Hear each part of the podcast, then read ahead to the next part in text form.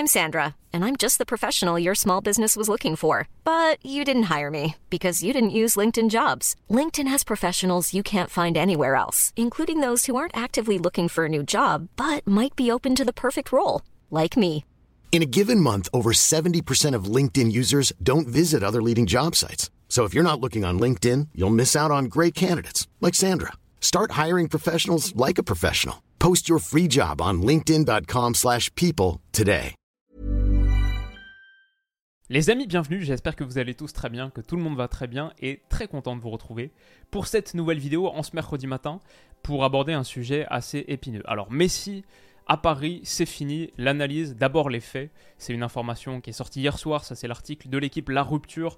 L'Argentin s'est vu signifier mardi, hier donc, qu'il était suspendu avec effet immédiat pendant deux semaines de tout match et de tout entraînement, avec retenue sur salaire pour la même période, et cetera. Le natif de Rosario s'était envolé dans la matinée pour Riyad, en Arabie Saoudite, dans le cadre de son partenariat avec l'Office du tourisme local. Aux yeux du clan Messi, vu le timing, il était compliqué d'annuler à nouveau le rendez-vous en Arabie Saoudite, alors que ses hôtes avaient tout organisé pour sa venue, un argument qui n'a pas particulièrement convaincu le P S G, qui le suspend donc. Cette décision spectaculaire pourrait marquer une rupture historique pour le club de la capitale. C'est effectivement le cas. On a appris quelques minutes plus tard, le P S G ne prolongera pas Lionel Messi. Il arrivait en fin de contrat cet été, c'était un petit peu le truc qui revenait sur la table systématiquement depuis plusieurs mois. Est-ce qu'il allait être prolongé ?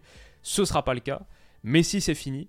Qu'est-ce que j'en pense ? Après les faits, mon analyse, et je vais la décliner en cinq points. Le premier, c'est le football en deux mille vingt-trois, parce que je trouve qu'au-delà de toutes les répercussions sportives sur le P S G, sur Messi, dont on va discuter, il y a quand même, quand on prend un petit peu de recul, un truc intéressant. Quand on fera le grand livre de l'histoire du foot, euh, et qu'on se penche sur cette période, je trouve que ce moment, il est une illustration, peut-être pas un moment hyper clé, hyper important, mais il est une illustration intéressante de la dimension géopolitique et de la situation géopolitique particulière du foot sur cette période. Quand, en gros, le plus grand joueur de l'ère moderne est puni par un club qatari pour avoir fait la promotion de l'Arabie Saoudite, quelques mois d'ailleurs après avoir remporté la Coupe du Monde au Qatar, quelques mois après que son grand rival, son rival historique, n'ait lui rejoint le championnat saoudien, et peut-être quelques semaines avant qu'un club émirati ne remporte la première Ligue des Champions de son histoire, une Ligue des Champions où on retrouvera justement un club racheté il y a un an et demi par le fonds souverain saoudien.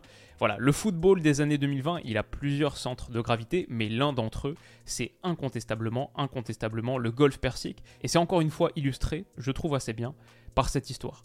La deuxième chose à dire ensuite, alors qu'on touche à la fin de l'ère Messi à Paris, voilà, le bilan évident, c'est que c'est un échec retentissant. À part ce but en phase de groupe contre Man City sur sa première saison, sa première saison c'est un désastre, c'est six petits buts en Ligue un, c'est des blessures à répétition et c'est cent quatre-vingts minutes d'invisibilité contre le Real Madrid en huitième de finale de Ligue des Champions. La seconde, c'est un petit peu différent, il y a ce départ en boulet de canon, Paris est finalement invaincu jusqu'à la Coupe du Monde et une Coupe du Monde qu'il remporte en étant très bon avec quelques moments euh, véritablement lumineux contre les Pays-Bas, contre la Croatie, contre la France, en phase de groupe. Fin novembre, il est sur une très bonne période. Cette première partie de saison, de seconde saison, c'est le meilleur moment de Messi à Paris. Je suis heureux de vivre ici. Lionel Messi clame son amour pour Paris. J'aime beaucoup plus Paris. Je découvre la ville, je la trouve magnifique. La première année, il y a eu un grand changement. Il explique qu'il ne voulait pas quitter le Barça, et cetera. Aujourd'hui, j'aime tout, y compris le football. Donc on avait une petite éclaircie et on se disait peut-être que l'histoire allait ressembler à quelque chose.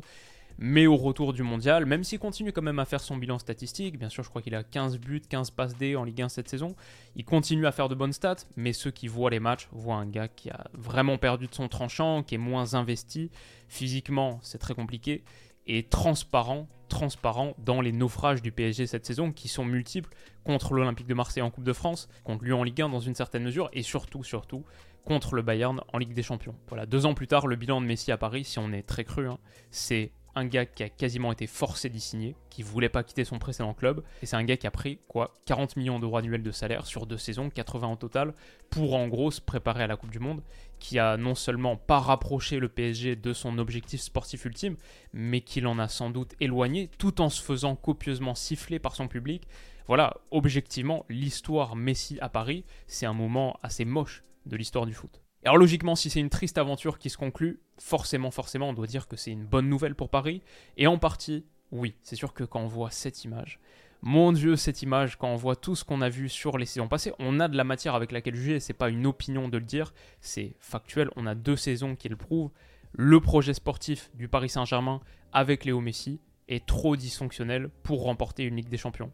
Le sept plus trois ne marche pas. Et pourtant, et pourtant, au moment de la signature de Léo Messi, j'avais fait une vidéo et mon analyse, désormais fausse, hein, on peut le dire sans trop de risque de se tromper, c'était de penser peut-être que ce Paris Saint-Germain est allé tellement loin dans ce projet que je caractérise d'un peu euh, galerie des glaces, genre archaïque, galactique, un peu vétuste, les vieilles dorures, mais peut-être qu'il est allé tellement loin que la seule manière de le faire fonctionner, c'est d'ajouter une pièce en plus dans cette idée, c'est d'avoir un gars en plus qui certes ne défend pas, mais qui apporte tellement de puissance offensive que finalement, dans le déséquilibre, t'obtiens quelque chose de fonctionnel.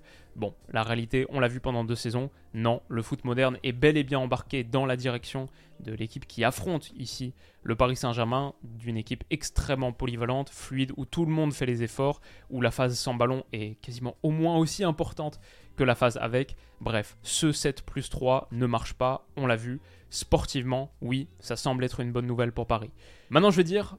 Peut-être aussi, on peut répondre peut-être à cette question, est-ce que c'est une bonne nouvelle parce qu'il y a des choses qui restent dans la balance. C'est un signe que la direction peut-être emprunte un nouveau chemin, que le club désormais sera au-dessus de toutes les individualités, que le star system parisien va cesser d'exister.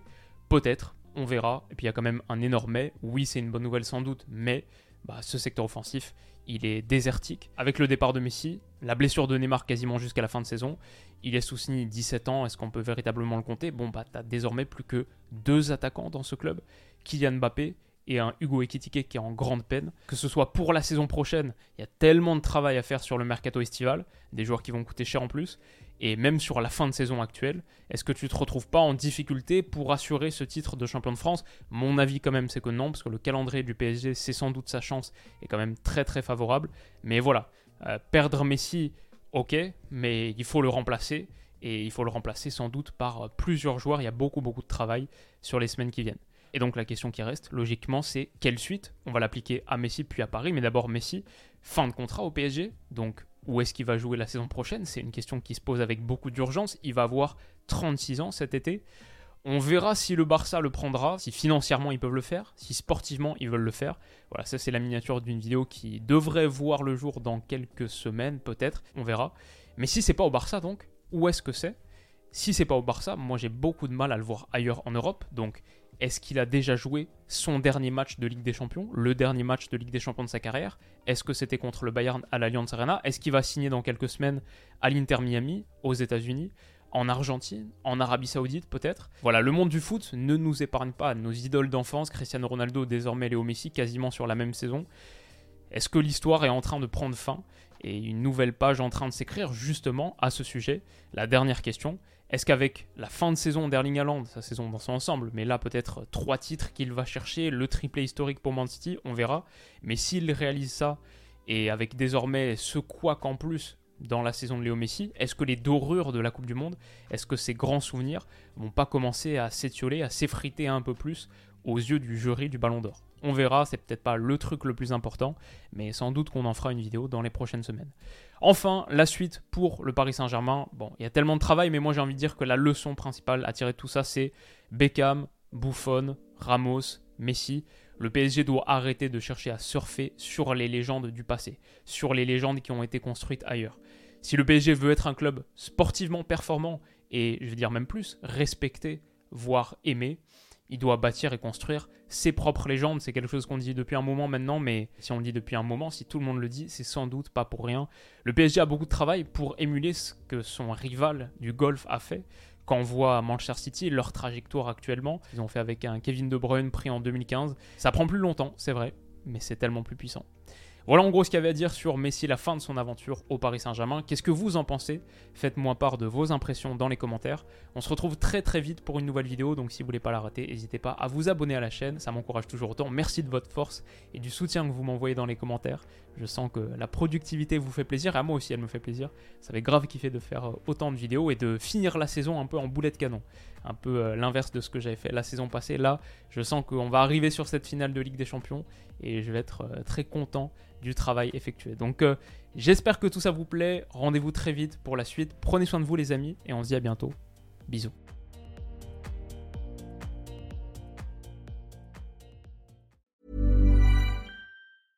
Mom deserves the best, and there's no better place to shop for Mother's Day than Whole Foods Market. They're your destination for unbeatable savings, from premium gifts to show-stopping flowers and irresistible desserts. Start by saving thirty-three percent with Prime on all body care and candles. Then get a fifteen-stem bunch of tulips for just nine ninety-nine each with Prime. Round out Mom's menu with festive rosé, irresistible berry chantilly cake, and more special treats. Come celebrate Mother's Day at Whole Foods Market.